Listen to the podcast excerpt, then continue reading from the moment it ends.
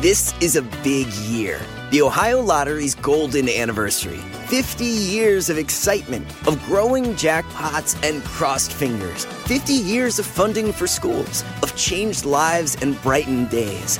50 years of fun. And that is worth celebrating. So watch for can't miss promotions, huge events, and new games that will make the Ohio Lottery's 50th year its biggest one yet. Learn more at funturns50.com. On this episode of Plant Killers, we'll explore one nation's most notorious fruit and vegetable killer, bad dirt. What makes bad dirt so bad? The answer? The ingredients. But fear not, true crime enthusiasts. This story has a happy ending. New Miracle-Gro organic raised bed and garden soil. It's made with quality organic ingredients from upcycled green waste like compost and aged bark. Unlike the other guys who can't say the same. Looks like bad dirt's murdering days are over. Thanks to Miracle-Gro. Join us next time on Plant Killers. Welcome to The Megyn Kelly Show, your home for open, honest, and provocative conversations.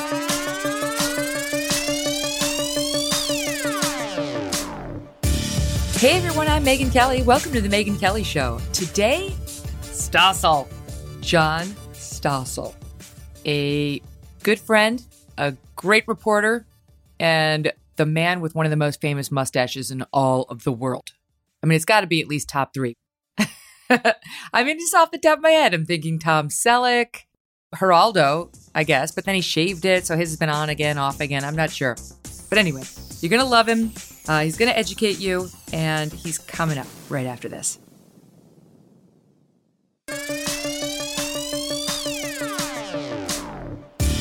It's great to talk to you. How are you? I'm good. I'm finally out of COVID land, vaccinated, and went to Florida a couple days ago.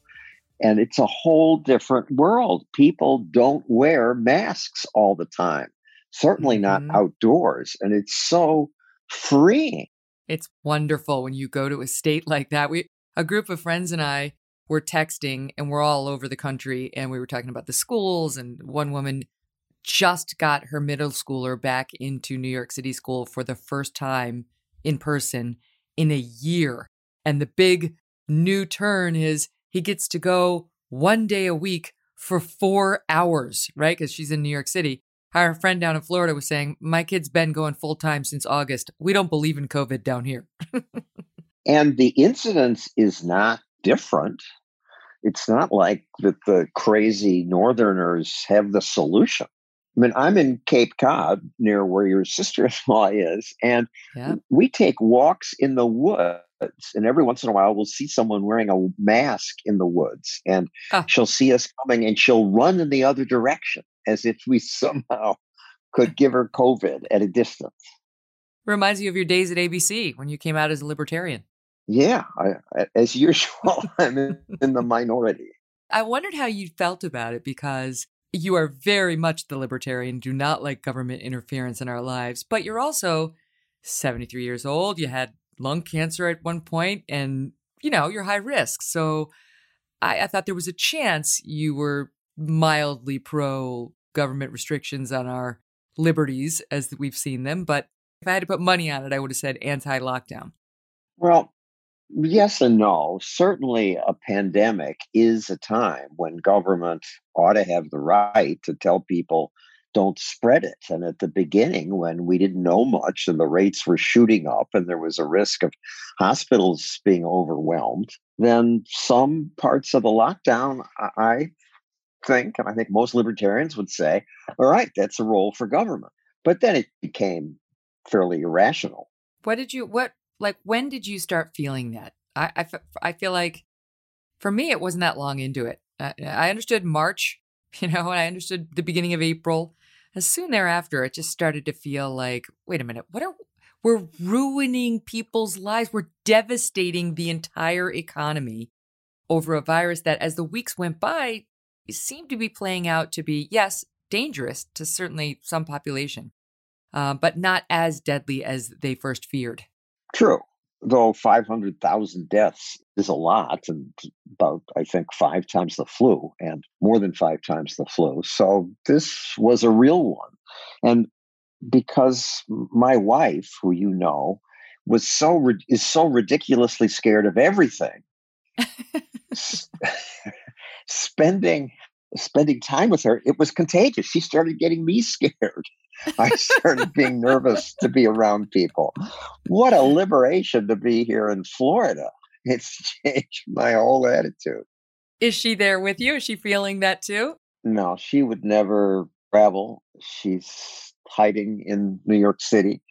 And uh, I she's told me I have to quarantine for 10 days before she will spend time with me when I return. well, it is true that she's not alone. I mean, Ellen is a very rational, extremely brilliant woman and super fun too. But it is true that, especially here in New York, I think there's a high population of people who are really scared. And I and it's in part because of the messaging, right? And we were the epicenter at first. It's really exploded here before anywhere else. But it really is attitudinal. And and I, I agree with you. I was saying earlier, I went down to Georgia for my nephew's wedding and you know, I was saying to Doug, oh my God, this is a super spreader event. We were inside, there were 100, 100 people or so. Nobody had a mask on. We didn't socially distance, and no one cared. And guess what? No one got it because we followed up. It's part of this whole social media divide in the country. And it, it goes, it makes me think of you and your experiences. You were complaining about people being vicious on social media and I rolled my eyes and said, Well, you don't have to read it and you can ignore it. And then I read some of your social media, and my God, there's a pack of people who just hate you for irrational reasons. And Wait, what?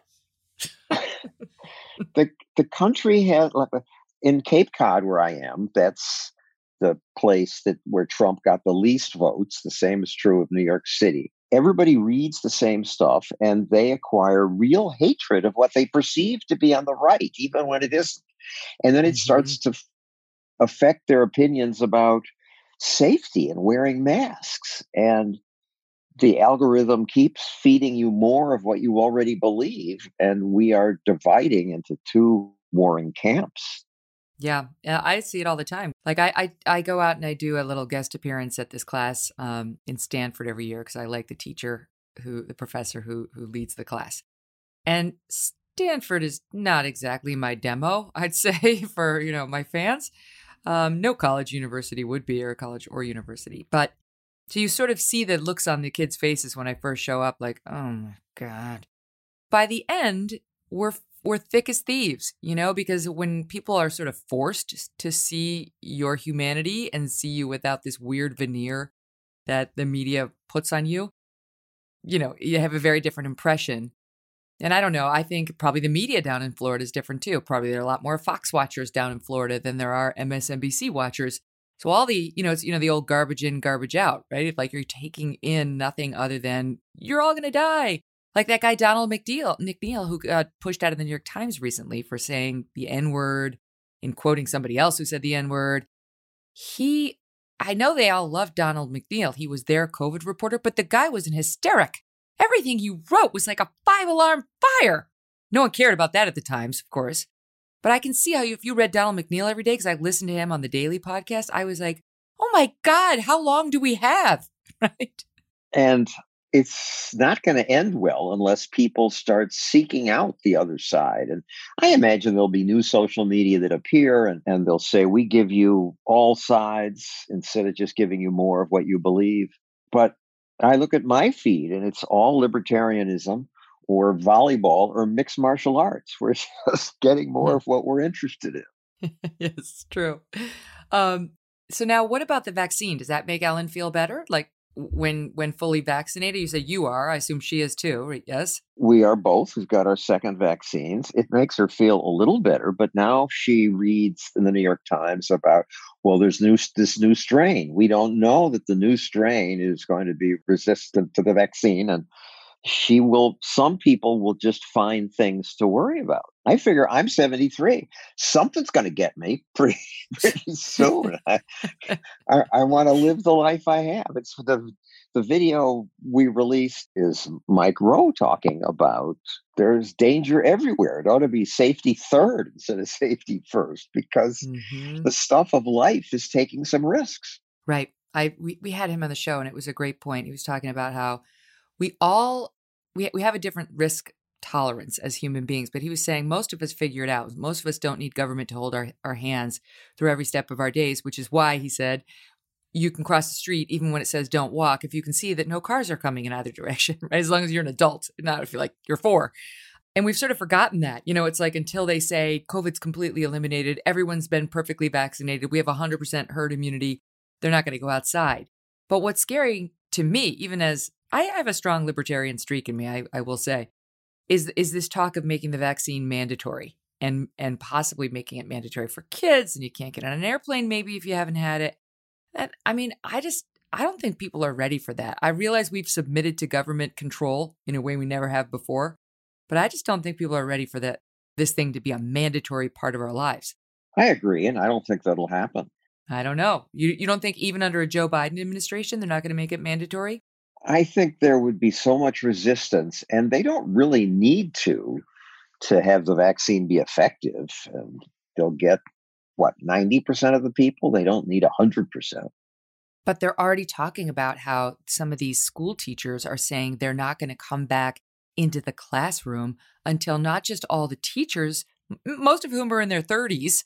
I mean, the average age for a teacher is young, 30s or 40s um, not just the teachers are all vaccinated, but all the students are vaccinated. I mean, it's absurd. Yes, but is it the teachers? It's really the the leaders of the activist groups, the unions where there are unions, the PTAs, even when they get entrenched in certain areas, they like getting paid for not working. And once you start looking for perfect safety, it's hard to stop. Coming up next, we're going to talk to Stossel about teachers and unions. He's been a long time um, antagonizer of the unions. You'll find out why they protested him outside of ABC News one time in his direct challenge to them and what he thinks about what they're doing now. That's coming up in one minute, but first, this. You have long been a critic of the unions. They they protested you one time outside of ABC, didn't they? Did they show up to protest you? I did a piece called Stupid in America when I was at 2020. And those were the days when, thanks to stupid government rules, you only had about three channels. And so I would get massive audiences. And that show, I was worried it wouldn't rate well and it would be my last special because it wasn't very visually exciting. It was just kids in classrooms. It was about school choice, introducing the concept. Why not attach the money to the kid? And New York at the time was spending more than 10, more than $20,000 per student and saying, we don't have enough money. That's why we're struggling. But that's $400,000 a classroom. You could hire hmm. four great teachers for that, and they were still failing. So I did the show. Surprisingly, it rated very well. And the teachers union then staged a protest outside 2020's offices, screaming, Teach, John, teach. You don't know what it's like, how difficult it is to teach. So I surprised them by coming out of the building and saying, Okay, show me, I'll teach. Did you? And they no, they backed down. They had 94 meetings about it, and then they, the, they're, they're just bureaucrats. Somebody was like, "What that? Wait, we're going to put him in front of our kids? Wait, no. What if he says something he believes?" exactly. but you found a way in. You know, I I know I didn't know that you had this uh, this website. It's a nonprofit that has videos for teachers. And I actually spent some time nosing around on them and I really like them. I, I love Stossel TV, by the way. That's like your main thing where you're putting out your videos and your news reporting. And it's always very well done. Doesn't take up much of your time, but it gives you a very nice summation of various issues of the day. But Stossel TV, who's that for? I mean, not Stossel TV, the, the, the nonprofit for the teachers. Are the teachers who would click on that the ones we need to be reaching? Talk to me about that nonprofit.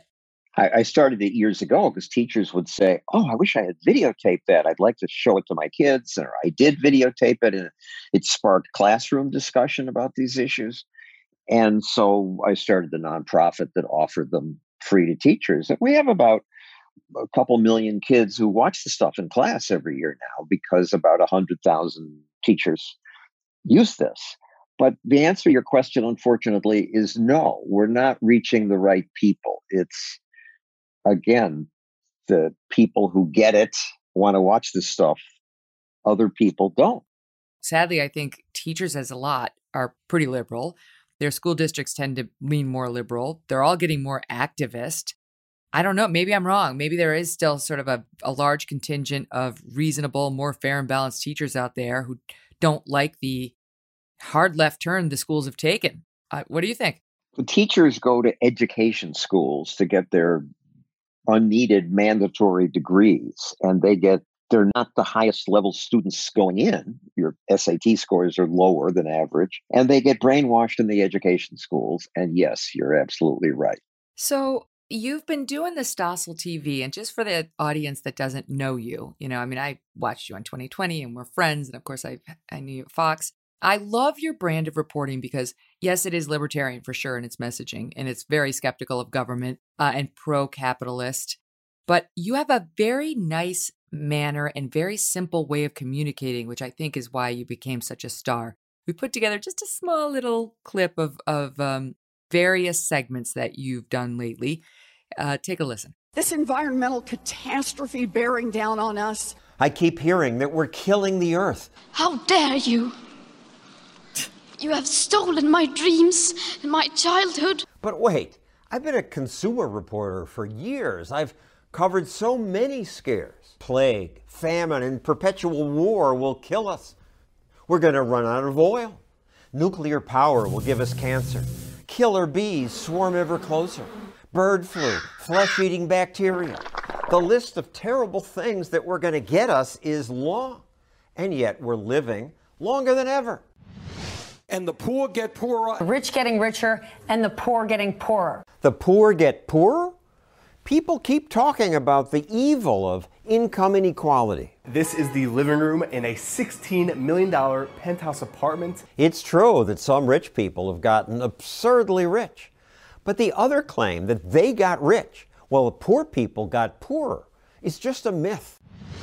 Today's continuing anti racism protests include the claim that fossil fuel use is racist because climate change will hurt minorities most. Climate crisis is a racist crisis. Therefore, the fossil fuel industry will have to pay. But I wonder have these people ever asked themselves? Can you turn your lights on in the morning? Love it. That last point's so good because it speaks to the hypocrisy, right? It's like these guys, whatever, Jane Fonda, how many times did she have to take an airplane cross country so she could be seen at a protest and get arrested on camera so she could look like some sort of a climate martyr? Right? And ask someone with it bragging about their electric car, um, you know, how did that electricity get made? They don't know.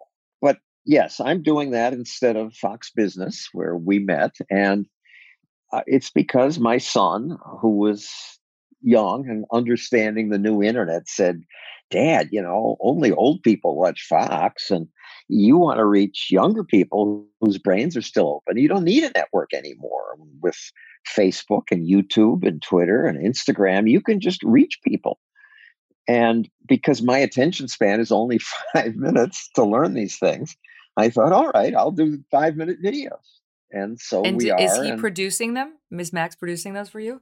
No, he has his own life. He's a poet elsewhere, but I have five people, and we'll be once we're in a little office in New York. Now we're remote, and we get about uh, 2.3 million views per video, and it keeps growing. People That's donate amazing. money to support me, and That great. that really is amazing. Yeah. So how that was gonna say how how can you make money off of that? Because YouTube ads don't pay very well. No, they don't. They they do. If I were like a 18 year old girl talking about cosmetics, but It's true. for politics, they don't pace well. Um, but viewers like what they see and contribute. Yeah, and it keeps you relevant. It keeps you out there, and it keeps you really do have a message you're trying to spread. It's not just about I want to see my face on the screen. It's like listen to me. We're going in the wrong direction. And I do think if this past year has been anything, it's been anti-libertarian, right? It's been big government seizing control of our lives and all of us submitting. I mean, I I do worry that now that we've we've sort of allowed the government to do this to us, our autonomy is not coming back, not not in the way we used to know it. Am I right? I fear you are. I certainly worry about that too. Thomas Jefferson said it's the natural progress of things for government to grow and liberty to yield. Mm. And that generally is what's happened. And fortunately, the animal spirits of our economy has grown along with it. So government hasn't totally tied up in knots and crushed us. But no country has gotten rid of government regulations once they had them. The Trump administration, he appointed some good people who stopped the growth for a while. Mm. I would argue that's why we had the record low unemployment for much of his term before COVID. Um, but that's not natural. You look at Germany and Japan, how they boomed after World War II. Why? Because we bombed the smithereens out of them and they had to start over. All their old trade guilds had to were gone and they started from scratch and that allowed them to prosper. But it's not natural. Natural is for people to say, there ought to be a law. I want government to protect me. Just another rule. And so much of what government does is trying to fix the problems caused by those previous rules. Mm-hmm. Well, and now it's not just them thinking they can seize control of our lives. You know, the masks and the mask is driving me nuts. Are you are you loving not having the mask on all the time down in Florida? Oh yes, I just hated the mask. Also, I, I talked to to a guy who said, "What's a better way to culture new kinds of the virus or new mutations than breathing in and out for an hour into a mask. It's a petri dish. It's a good point. And no, it's so annoying. And it's like I was at um, a restaurant. Where was it? It was, I guess it was. I you were at a, a restaurant, a, or no, no. I was taking an airplane. I flew across country to do Bill Maher. This is what it was.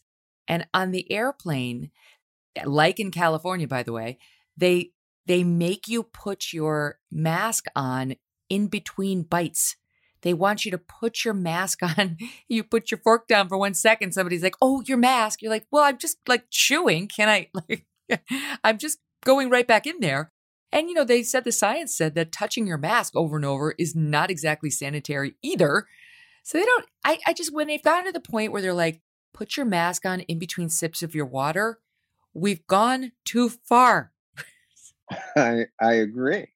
And I hope you found it worth doing Bill Maher for that because I've never liked this show, but I loved your the segment where you talked about the schools and uh, my kids' former school, it's even crazier. They're they're having endless crazy demands. And I talked to one girl who says, and I she's 13 do the after all this attention to diversity do the races mix no the white girls sit with the white girls the black girls wear black scrunchies and sit with each other the asian girls actually wear yellow scrunchies and sit together. Stop it. No. Seriously? I asked later were you kidding me? She said no dead serious. Unbelievable this is dalton? Yeah.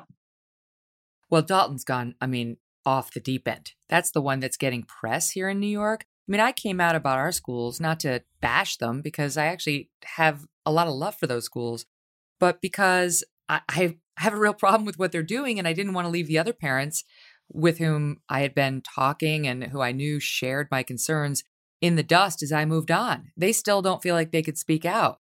And I had liberated my children from the schools and thought, I'm going to go I'm going to help them out. I'm going to say what they're what they would like to say, but are too afraid. You know, because everybody's worried about Junior getting into the right college.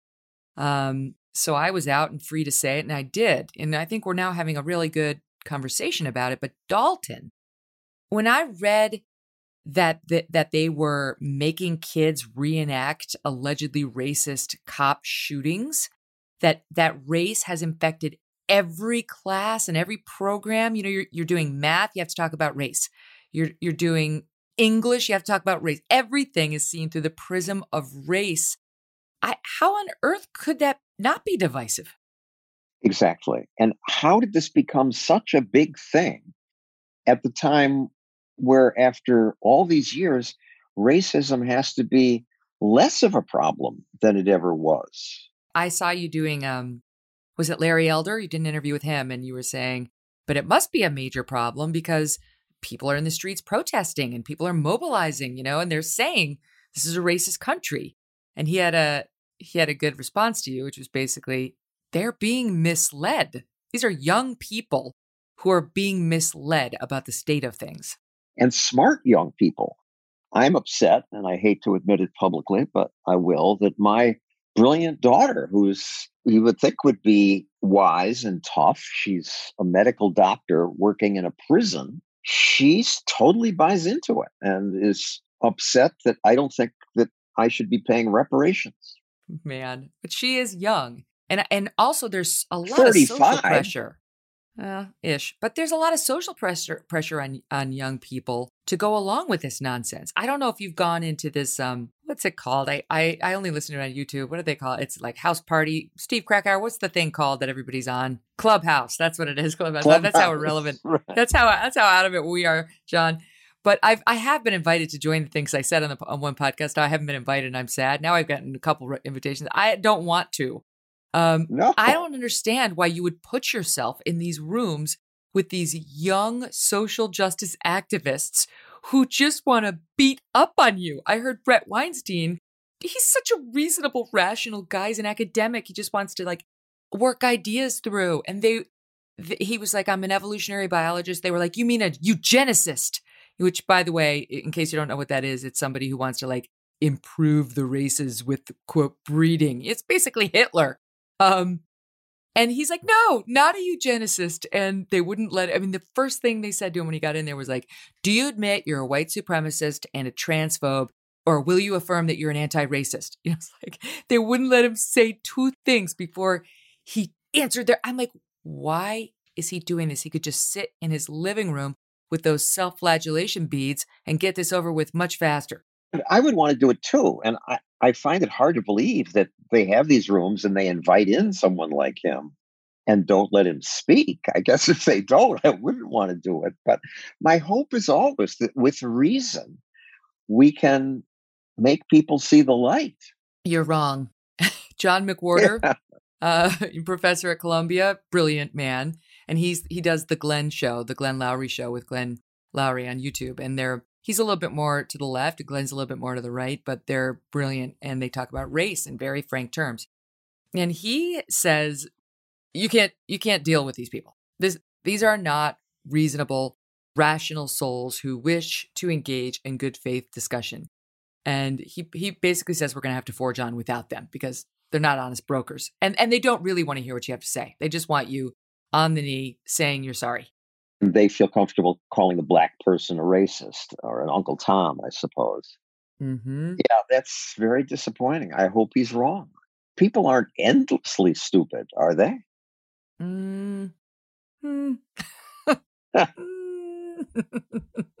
if you go in there, I want to hear it. I would like to hear what happens to you. I mean, no, no offense. Uh, I hope you have a positive experience. But I was listening to it because I heard it on YouTube. Somebody taped it, put it on YouTube, and I was like, "Why do people enjoy this?" I don't like. I would certainly like to speak to people who want to behave in good faith, but I, I don't need to. You know, if I just want to feel bad about myself, to your point earlier, I'll go to the comments on Twitter. I don't need to have it happen live.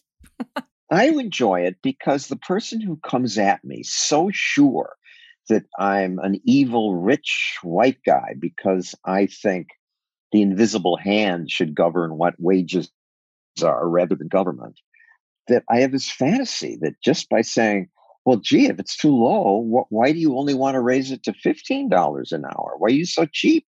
Why not $100 an hour? I have this belief that at some point the light bulb will go on and they will start to see that interfering with the invisible hand causes other problems. And maybe I'm wrong. I hope not. They look at somebody like you who is unabashedly capitalist. By the way, so am I. And they say, that's your white privilege, buddy. You don't understand how this system, this system, this capitalist system, and they're they're pro-Marxist, um, works against people of color, right? It's it's rigged in a way that we can't get ahead. And you, Stossel, you're somebody who's benefited from it, and it worked out just fine for you. So you're like, yeah, don't touch it. See how well it works out in the end. I agree. There is white privilege, and we have the advantage of having had a culture that supported white people more than black people for many years. And I believe in affirmative action, and I've practiced it all my life. But I think it's the my moral duty to do it in a personal way. And I've sponsored kids to escape the government schools, paid for minority kids to go to Catholic schools where they get a better education and mentored a kid a year for the last 25 years. I think we have a moral duty to do our part to help people who don't have the same advantages white people have. But this current message is crazy. And when government tries to do it, it makes things worse. So, what about that though? Because we heard in the clip you talking about or taking on the issue of you know income inequality and like the system this capitalist system it just makes the rich richer and the poor poorer. And now the rich are circling the wagons to try to defend the system. Just when they would say people of color who are disproportionately they would say affected by the system are trying to rise up to upend it. Well i disagree. I think the rich are not defending the system. The rich are saying the rich don't think they just want to make money, most of them, and they haven't really thought about the principles that help them make money. Um, a lot of them, like Jeff Bezos, sadly, is saying, "Yeah, Amazon is going to pay fifteen dollars an hour if you just force everyone to pay fifteen dollars an hour, and they're better able to automate, and that'll crush their competitors." So, mm. the, what they should be saying is, "Yes, we got absurdly rich, and when people are free and there's growth, some of us are going to get ridiculously rich." But two points. It's a lie what Bernie says about the poor getting poorer. You can look at the government statistics. As the rich got richer, the poor got richer too. Not as much, but the poor are doing better. And if the rich go up a tenfold and a poor person goes up one fold, isn't that better than the poor person staying poor? And it's that greed, that mechanism that makes people innovate. It made Jeff Bezos come up with Amazon, who makes all our lives better by lowering inflation, lowering the cost of products, delivering them during COVID right to our doorstep. Facebook, which makes my life better because I can find friends and arrange my beach volleyball games and um, connect to people in a thousand ways. So, what if he's absurdly rich? But not hurting me, it's helping me. I want to bring you a feature we have here on The Megyn Kelly Show called From the Archives. This is where we direct your ears to a past episode from the Megyn Kelly Show library that you might want to listen to or just might find amusing in this little feature. This one is from December of last year, 2020, and episode 43 with Jerry Springer. Yup. Did you hear this one? There was an incredible, beautiful, inspirational story he told about coming to America and the Statue of Liberty. Listen. In 1949, when I was five, uh, my parents bought five tickets on the Queen Mary and came over to America because they had lived through two world wars now. And they thought Europe would never be safe. And so they were lucky enough to get a visa to come to America, which was difficult at the time, too. We romanticize it. But the truth is, uh, America had pretty restrictive immigration policies back then in terms of um, you know, whether it was uh, Jews or from certain countries, et cetera. It was, you know, there was a real isolationist feeling.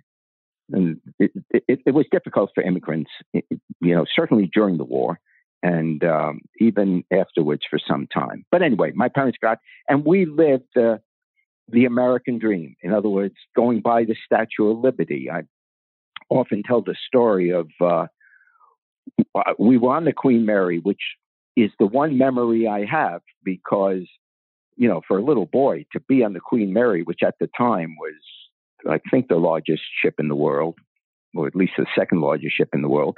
And, you know, it was like, oh my God, it was a city. And it was a five day journey from uh, England to uh, New York Harbor. You go by the Statue of Liberty. And I, my parents woke me up because they wanted Evelyn and me to go out on deck and see the passing of this, you know, as we sailed by the Statue of Liberty. And all I remember, this was January 24th, 1949. All I remember basically was that it was freezing cold. And there were 2,000 people packed together, all watching the, the statue. And what I remember being scared is that nobody talked. There was absolute silence. And it scared me. As a little kid, I didn't know what this was. All these people standing on a boat in a ship on freezing weather, staring at staring at something and it was and they were silent. In later years, my mom told me about that journey and she said I had asked her, What are we looking at? You know, what does that statue mean? And she said in the German she spoke at the time, Ein Tag alles. One day it'll mean everything. One day, everything. Love that. A good message to keep in mind about America and freedom. Back to our interview next.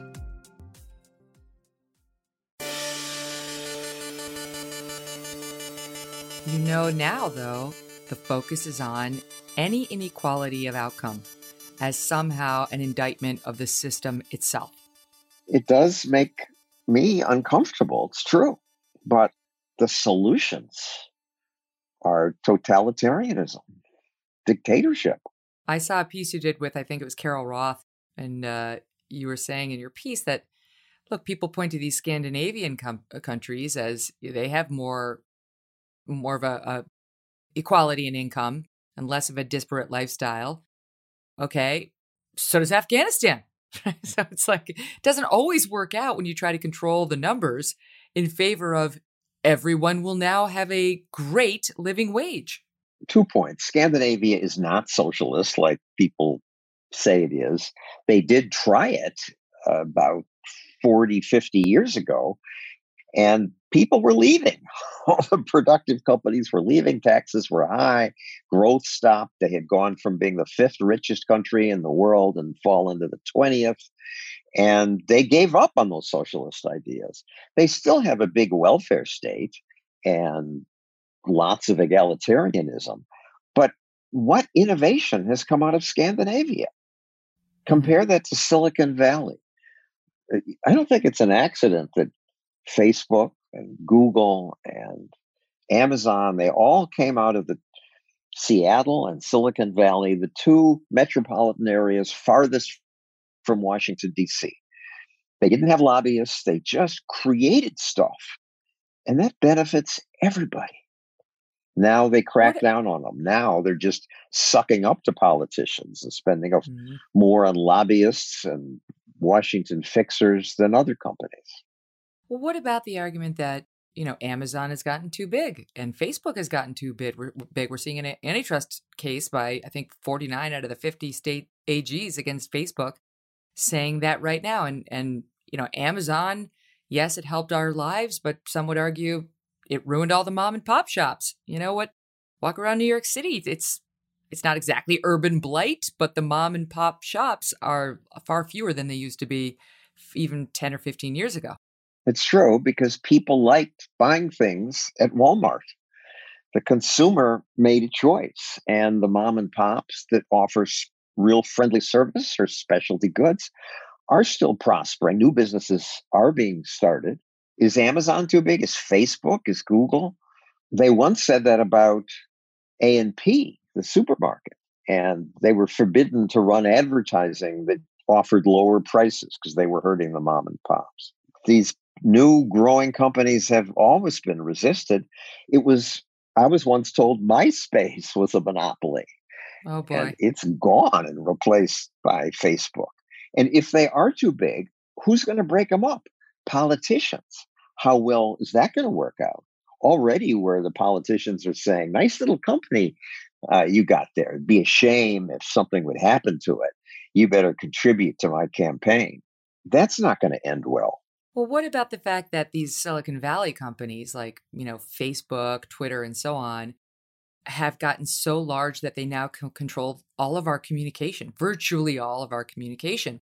I know you've been the victim of some of their censorship. They've become, eh, Facebook is now our mommy. It's our mommy. It's, it's going to tell us what we can and cannot say as, as if it's some sort of a fact god. And it's very hard to get those rulings reversed. Um, and it's, it's, there's almost, there's no sort of avenue of appeal. There's not even a really a, a meaningful competitor that you can go to for a better avenue. I agree. And that is very upsetting to me. Um, is that beeping noise in my room or your room? That's you. Tell him you can't talk. You're in the middle of a podcast. pick it, pick it up, pick it up. Let's. I don't know what that is. It's not my phone. Um, anyway, no, I don't know where that was coming from. Um, it's pro- It's probably it's... Mark Zuckerberg. there you go. Well, Zuckerberg is being an evil mommy, and you're right, and it's very upsetting.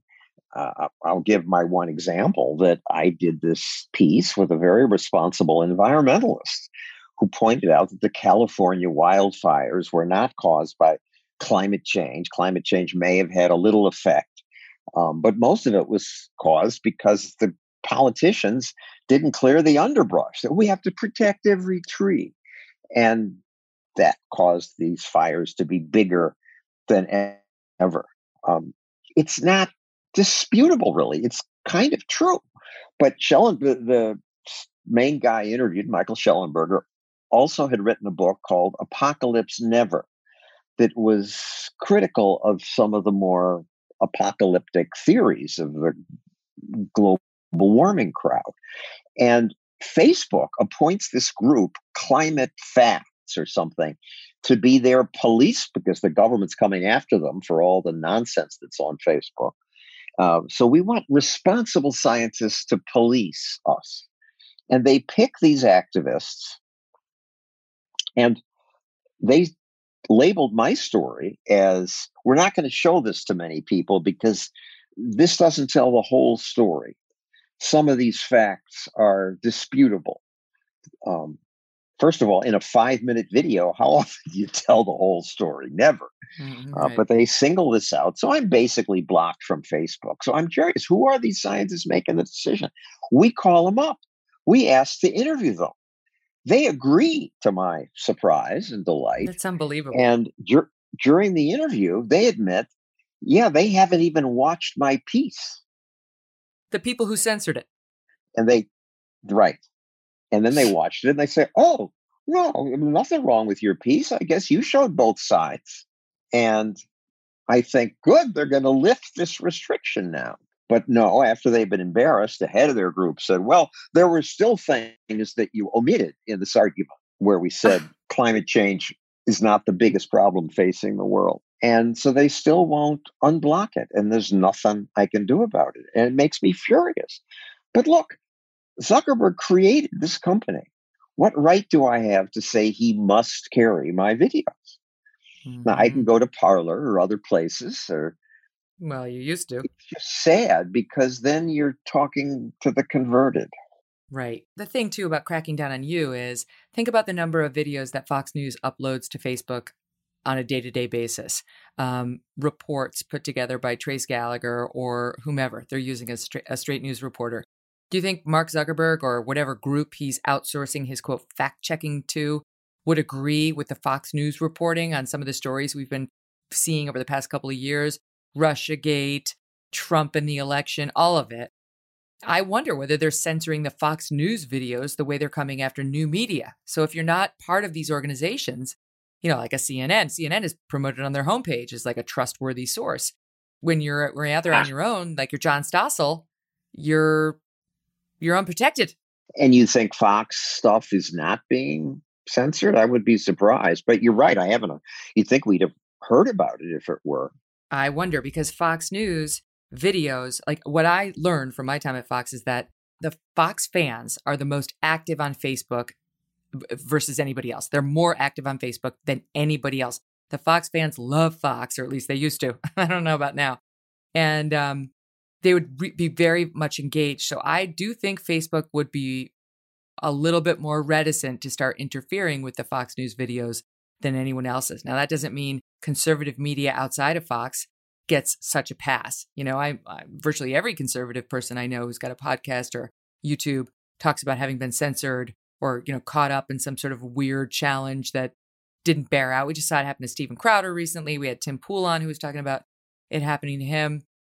I don't know. I, I do think it's a problem because it's gotten to the point now where they they control virtually all of this environment. There really aren't right now meaningful alternatives. And so it, it does result in real censorship of ideas, which is dangerous. I totally agree. I just don't know that breaking them up is the answer. But they do own not just Facebook, but Instagram. YouTube is other people, uh, is Google, and mm-hmm. uh, Twitter is another company. But they all got together to censor to stop the Hunter Biden stuff before the election. That's creepy and, and wrong. Um, mm-hmm. Um, I just don't know what we can do about it. The the other problem. The, here's just one other thought. Why does it happen? My feeling is because if you're a libertarian or a conservative, you want to go experience life. You go build things. You go mind your own business. If you want to sit in a windowless room and critique other people's work, or if you want to write for a living, you tend to lean left. And those are the people who sign up to be the censors at Twitter and Facebook and Google. And they gradually try to suffocate ideas they don't like. What a miserable job. Can you imagine signing up for that as your life?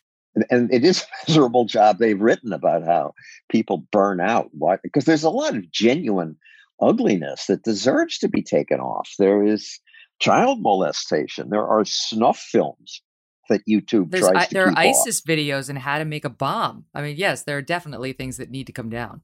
And if you're watching that stuff all day, that has to do bad things to your brain. Well, and that's how you get to the point where when somebody calls to say, "Do you admit it's fair?" and they say, "Yeah, actually, I do see it's fair," and and then somebody slaps their wrist, and they're so quick to say, "Okay, never mind. I'll just I'll take it. Well, I take it back. Everything's unfair that doesn't agree with my worldview." that's that's sort of where we are. So Let's talk about it in the in the larger scape of media because you really are, you know, you were the, the, a golden journalist for 30 years at ABC and had a an amazing career there. Were co-host of 2020, which was their flagship show in the prime time with Barbara Walters, um, and doing your doing this kind of stuff for a long time. You know, you always had a skepticism about government in your reporting, and you were that consumer guy who was like, "No, that's bullshit too." Um, so, what? How do you see the media landscapes changes from the time you were at that anchor desk to right now, where it seems to me it's incredibly hard to find objective reporting. Virtually everybody is opinion, either openly or disguising it as quote objective journalism. Um, and it's you have to work so hard to get truth, to get facts. I think we had to work hard to get facts then it was less overtly leftist, but it all leaned left. And I was one of them. I came out of Princeton being taught that uh, there are problems and government can fix them. And I believed, and I won 19 Emmys as a consumer reporter bashing capitalism and felt very self righteous calling for government to create departments of consumer affairs, which they did and we've got to stop these cheaters. And it took me many years of watching those rules fail. One example is we take a TV into a bunch of repair shops or a car, have it repaired with just a loose part. And most would say, oh, just a loose part, no charge. A couple would say, oh, I have to keep it over the weekend. You come back, they charge you hundreds of dollars. I would then return and say, Would you ever cheat people like this? Oh, no, never oh yeah watch this and i had the hidden camera footage and it was great dramatic television and the politicians would call up and say that was great. We're going to pass a law to address this. And young john stossel was excited. Oh these politicians are paying attention to me and passing laws. And i loved it for years but then i would do the story again and get the same result. Most people are honest. Invisible hand guides that because they want repeat business. And a few cheat so then what was the department of consumer affairs doing we went there and they had a dreary office with people filling out forms they were requiring licenses for car repair shops or tv repair shops And people like that. We license dogs, we license drivers, we think it makes us safer. But what it really means is that you just have to fill out some forms. If you're an immigrant who doesn't speak English, maybe you go underground, risk your business being taken by the police. Everybody has to pay more money. And it doesn't prove that you're honest, that you take a test to show you know something. It just slows things down. And I saw this happen again and again. I started reading more. I didn't like the conservative press because they seemed to want to go to war with every country and they wanted to police my bedroom and tell me who I can have sex with or what recreational drugs I could put in my body. And I didn't like that. And I discovered Reason magazine. I became a libertarian. And suddenly my friends in the media didn't like me as much anymore. and mm-hmm. it was, what's wrong with Stossel? And I stopped winning Emmy Awards, haven't won one since. Once I started criticizing government, it was like I was a conservative. What, you're against gun regulation? I said, Well, I not at first, but once I researched it, I showed mm-hmm. in most of the country you can carry a gun around and there's not more crime there. And the bad guys are less likely to come into your house if you think you have a gun. And there are two sides to this story.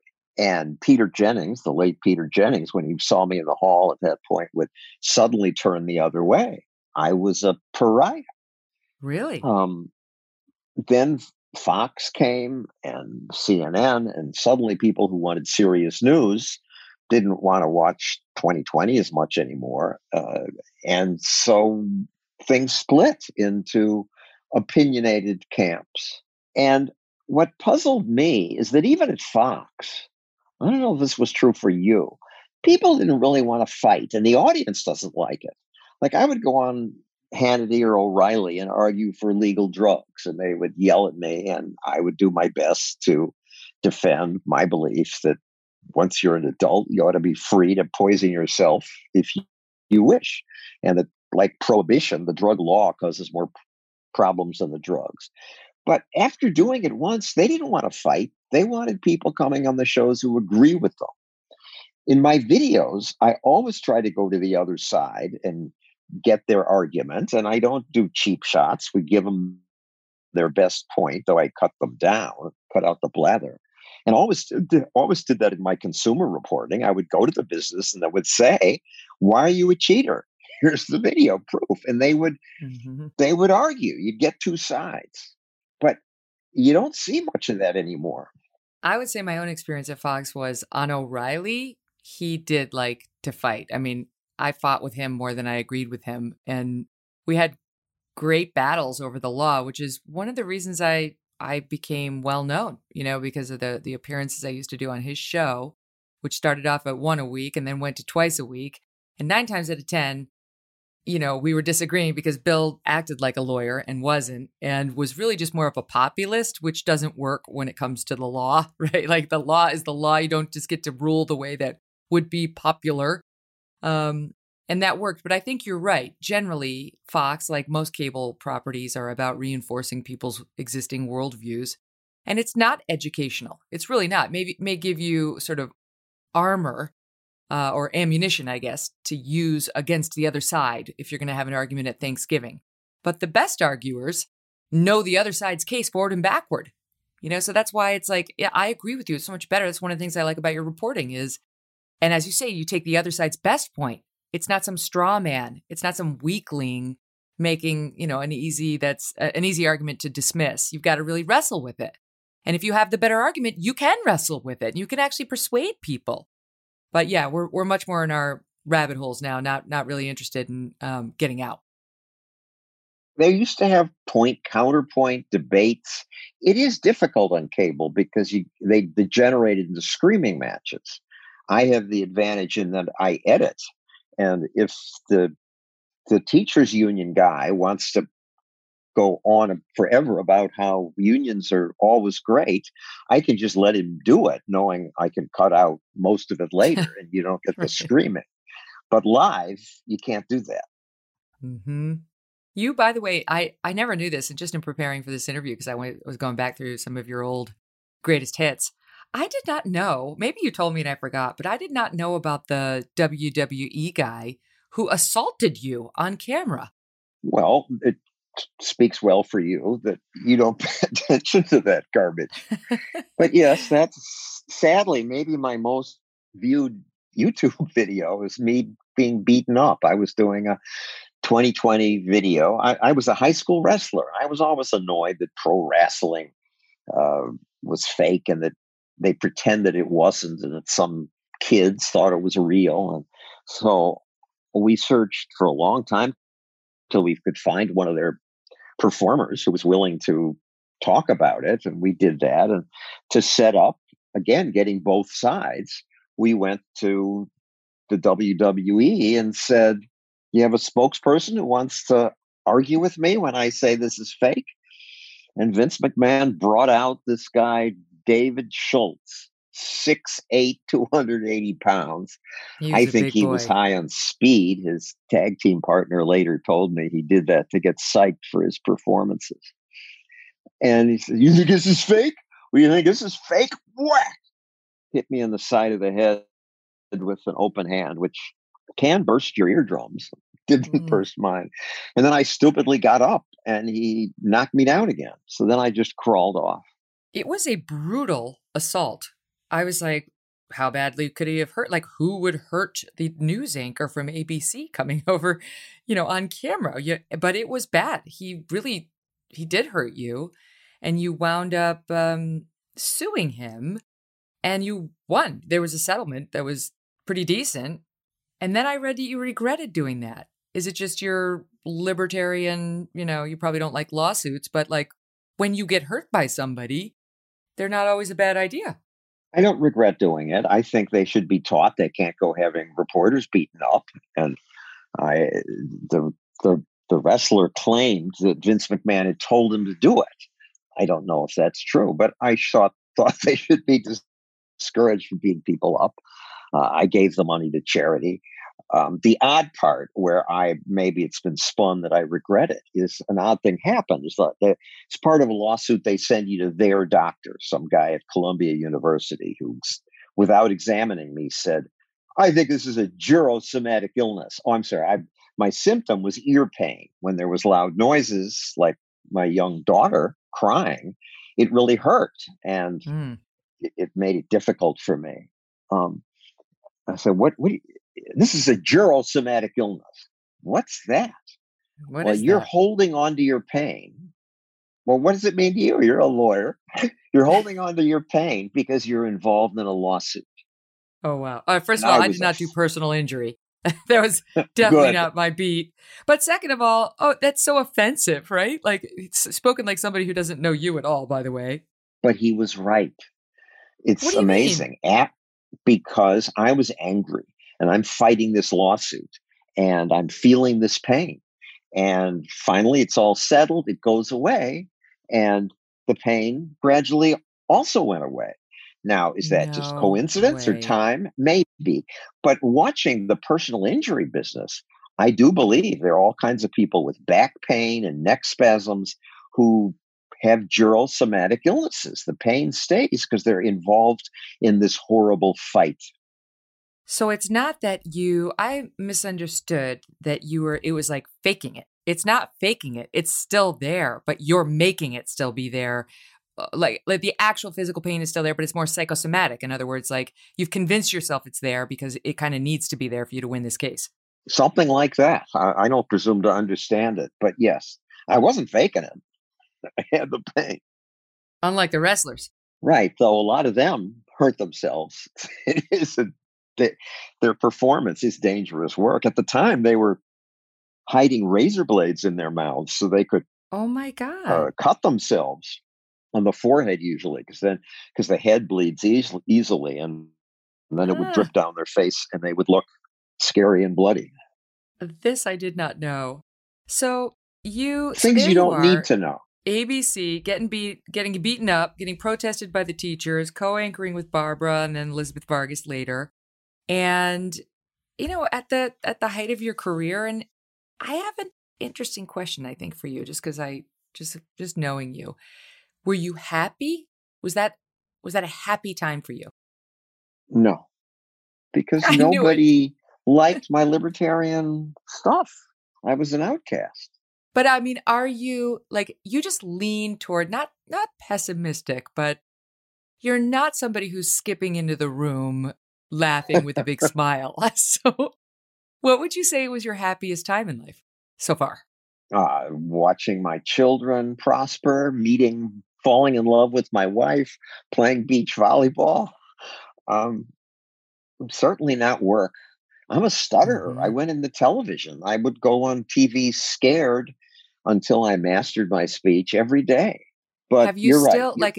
Do you I ever still you. You're stutter? picking out all my fault, my worst. I know here. you. You you, to, you assume the risk by coming on with somebody who actually knows you pretty well. I think we, but but loves you. I mean, it's it's. I love what I what I see, and I love Ellen like you do too. I think you guys. One thing that's interesting about the two of you is you seem very different. You know, yeah, she's more liberal and you're a libertarian. She's, I think, she's a. Forgive me, but she's an intellectual. I mean, she's just so freaking smart. You're smart too, but you're more man of the people smart, I think. And um, she's more like kind of on you about your behavior, and you don't really seem to give a shit what anybody thinks. Uh, these are just my armchair observations of the two of you. But I think sort of your mutual sense of humor and spark, like intellectual spark, that's my opinion, makes it work. Do you think I have it right? Yes, Dr. Kelly. Very astute analysis there. The politics doesn't make it easy, but we have other things that keep us going. And I should point out that, well, I'm in Florida. She's not, but that's just Yes. for 10 days. Well, this isn't turning into a like a Woody Mia thing where you're going to have separate apartments across the park, is it? I hope not. Good. Well, I'm going to go see her now that I know she's alone. Not that I ever minded seeing you. I just Ellen is the reason I wound up hooking up with my therapist. I was I actually I don't know if I've told the story, but we Doug and I were over at your apartment and it was right after Yardley was born, my- our second child, and I was having these nonstop thoughts of death, my own. I I was like for the first time I was walking around the New York City streets thinking that scaffolding is going to fall on my head and I'm going to die or some somebody's air conditioning unit's going to fall out of the window and I'm going to go or I'm going to get hit by a bus and I won't be paying attention. And that's You unlike told me you were I- afraid of the B elevator at Fox. well, that thing was unreliable. Even Abby shaking her head. That was not a safe box to get into. Um, so she said, and you know, she's a brilliant psychiatrist, said, you should consider seeing somebody. And I was like, you know what? Maybe you're right, because I don't really want to walk around like this. Hook me up with my therapist, who is totally brilliant and has been such an important part of my life, especially all the shit that's gone down since then and the 11 years thereafter and and it is great to arm yourself with some psychological tools you know? It's like bad stuff happens to you and i don't think uh, some people get lucky enough to come into the world with just a natural ability to deal with it but if you're not one of those people i have found it very helpful to have somebody just to arm me with some tools when certain old habits creep up you know like obsessive thinking over things that are not good for you. Um anyway so it's kind of thanks to you and ellen that my life was much better over the past 10 years than it otherwise would have been. Well, I'm so glad it is. And I'm glad you reveal it on your podcast because talk therapy does help people. Well, and, and you've done your own sort of approach to this as well.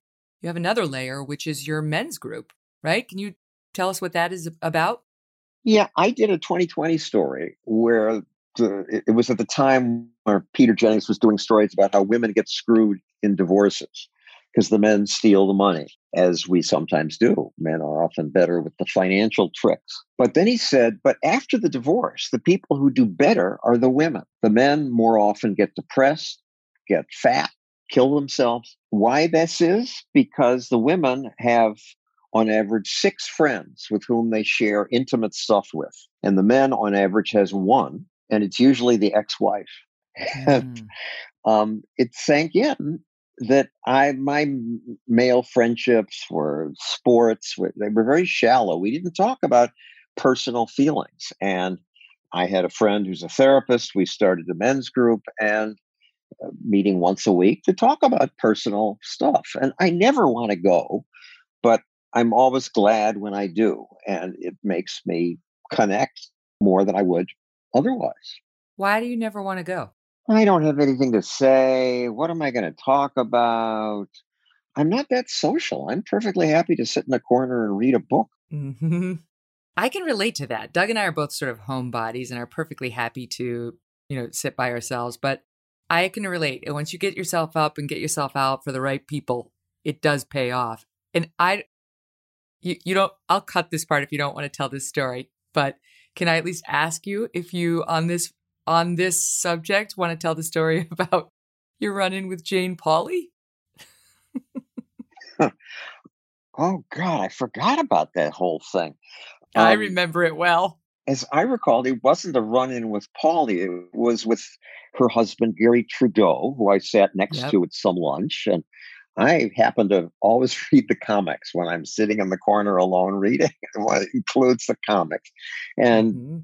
really admired Doonesbury, though I didn't agree with his politics. And we had a nice time. And eh, I've sent um, him an email inviting him to dinner at our house along with Hugh and Doug. And as I recall, he sent a le- sent an email to Jane saying, "I may have been too friendly with this guy that he thinks he can invite us to dinner," and by mistake sent it to me. And oh. I replied saying, "Well, look, these people are coming. You're still welcome." And he said, "No, never mind." So, is that how you would have told the story? yes. You would have done a better yes. job. No, that's what I remember. I, I I may have been too friendly with him. but the the the viewers should know that Jane Pauley, and she's come out with this, has got she's got some issues like social. She's I don't know if she's agoraphobic, but she's very socially reclusive, and so it wasn't it wasn't like he hated you. He he had recognized that they're not particularly social, and he'd been too social in a way where you extended this invitation that now put him in an awkward position. And then it got ten times more awkward, and he realized he sent it to you. no, got to be careful with emails. Now you got to be careful with Zoom. Oh my God! Tell it to uh, Jeffrey Toobin. right. I honestly, I'm still not over it, and he's still he's still not back on CNN, right? Do you think he's ever going to come back? No, I think you can come back from a lot. But I don't think you can come back from that. I'm sorry, still not. I'm still not over it. And to me, it speaks to just such a difference. I realize 99% of men would not do this. It's not necessarily male female thing, but there is not a woman on earth who would have done that. There's not a woman on earth who would have taken the risk that he took. And, and the explanation makes my point. His point was I thought I had muted it. He didn't even think he had disconnected. he knew he was still a live wire and he still did what he did. Well, I, men and women are different, so I think men are more eager to masturbate and um, would be more likely to do this. But like while you're still connected to not just to your work colleagues, but like a bunch of randos who were on the Zoom call to to help assist the election night coverage that they were planning. I mean, like talk about reckless. Totally. And who knows uh, why would that get you off at the time? But look, because there's something wrong we men, Jeffrey we men are weird. This we know. Women are weird in different ways. Well, that's true too. I mean, I think you're right though on the subject of women and their friends because um I just look around and like my women friends prioritize getting together. I'm as I said, a little bit more like you, you know, I'm a little I don't know, socially reticent and but my women friends are all very good about being like we're going out to dinner. Let's go. Like another dinner. And then another group is like, and now we are going out to dinner. And I've learned that saying yes leads to good things. Saying no doesn't. Saying no leads to more of the same. And saying yes, taking risks, almost every single time you wind up being glad you did it. I agree, feel the same way, and I rarely want to go. And the other difference is when you go there, the women will say, How is your mom? Or how is this person in your family who was sick? And the guys will say, What's up? How about the Mets? It's a different nature of a conversation. Yeah, I have a new men's group, group, new men's group now, and we do it by Zoom because of COVID, and people are around the country, and they constantly want to talk about politics or sports, and I keep having to say, No, the purpose of this group is to keep it personal. Say you want to talk about how you feel about the politics or the sports, fine. But don't tell me, let's not speculate on the electoral college. Who cares? Oh, I like that. So you have to talk about your marriage or your kids or yourself or your health or your insecurities, what have you. Yes. See, this is one of the reasons I like YPO, right? We talked about this once before, yes. but Doug, yes, exactly. Doug used to be in that. And and it's it stands for Young Presidents Organization. Doug was in it when he was running his company. And not only it's like a, it's like a support group for young CEOs who are trying to figure out how to run their businesses, but they ha- and they have this thing called forum where you meet with like four or five men and it could be women, but it tends to be mostly men. And they, they talk about yes, their businesses, but each each forum, at least in Doug's, they'd go around the table, and the one guy who was quote on that week would do it like a presentation of something that was going on and it could be he'd show you know his balance sheet and have it blown up and everybody would comment on how he's doing or what he can do to fix these problems. Really smart minds. But it could be like i remember one guy um, did a whole presentation on his marriage and like the, the problems they were having the risks he was taking like all that stuff and they helped him. I'm like this is amazing especially for men who are told in this forum, you must do this. You're on and you must discuss the biggest problem you're facing right now. It's good. I'm surprised forum hasn't spread further. Well, I think it's in the nature of what we're talking about, right? Which is like a lot of men won't even consider this unless they have to. So you you join Young Presidents Organization, you think you're going to get business assistance from other CEOs. That sounds like a smart CEO thing to do. And then suddenly they're like, What's going on with your marriage? Who was that woman I saw you with? Right? And you're like, Whoa. But then, you know, you grow to trust these guys. They take trips together. And before you know it, you're talking like the women do. And it's wonderful. It's wonderful. And I think I was introduced to it. I was making a paid speech somewhere and I was in the gym and there were some other guys and they were talking about personal stuff. And I asked them about it, and they were all forum members, and mm.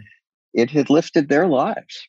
Now, I will say, however, that if Stossel invites you over and you have a meaningful conversation started by Ellen, in which he will offer meaningful uh, thoughts as well, as you heard, um, don't stay too long. And by that I mean like past 10. Would you would you care to tell the audience what you do when you are ready for the evening to be over and you have perfectly nice guests sitting at your dining room table? I don't understand what's wrong with this and why you introduce this as this warning. But yes, I do get restless. I get butt rot, as Fred put it. And I say, look, you want to keep talking here? Great. I'm going to bed. and I do. It's the hard rap. He will get up and just leave. what does Ellen think of this? Mixed feelings she doesn't like it, but she'd rather have me gone than have me looking tired and miserable. I guess it depends on the quality of the guests too, but I resent this on her behalf because Doug has his own version of this. I think he becomes the you that she's trying to avoid. When we are out to dinner or at an event where he doesn't like the other people, I'm dead.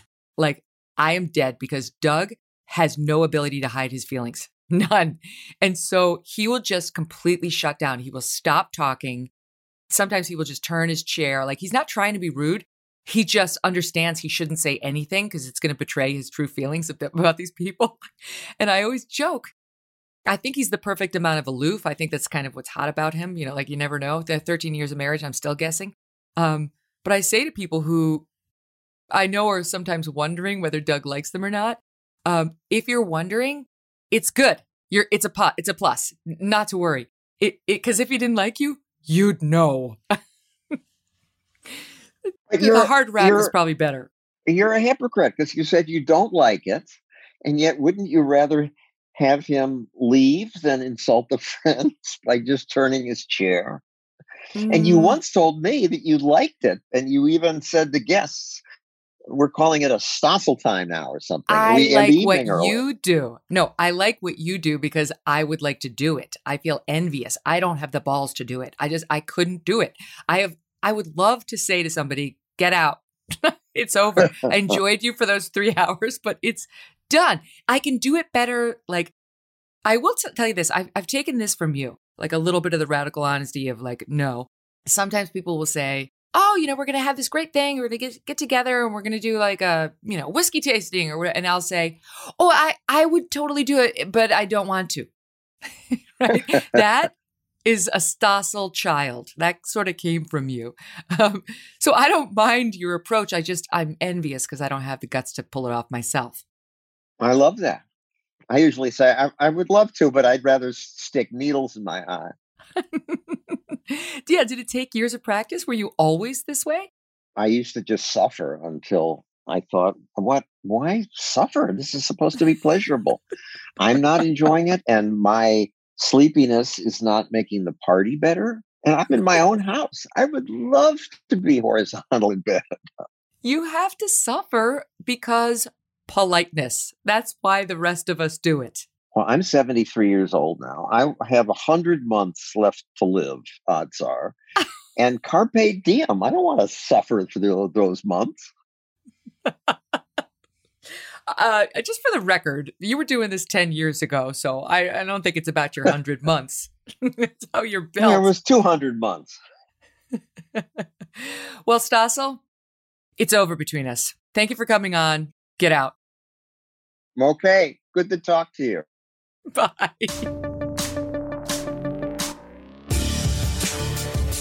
Don't forget to tune in for our next episode because we're going to be joined by Thomas Chatterton Williams.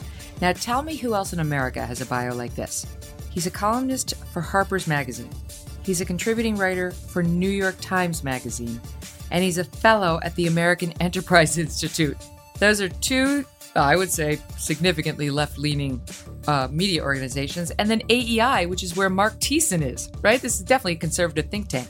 But that's what's great about Thomas Chatterton Williams is he's not a hard partisan. He's a thinker. That's what he is. He's a cultural critic and he's a big thinker. And he had a big fight with Kirsten Powers, which is just one of the many reasons why I love him, and you will too. Next time. Thanks for listening to The Megyn Kelly Show. No BS, no agenda, and no fear. The Megyn Kelly Show is a Devil May Care media production in collaboration with Red Seat Ventures.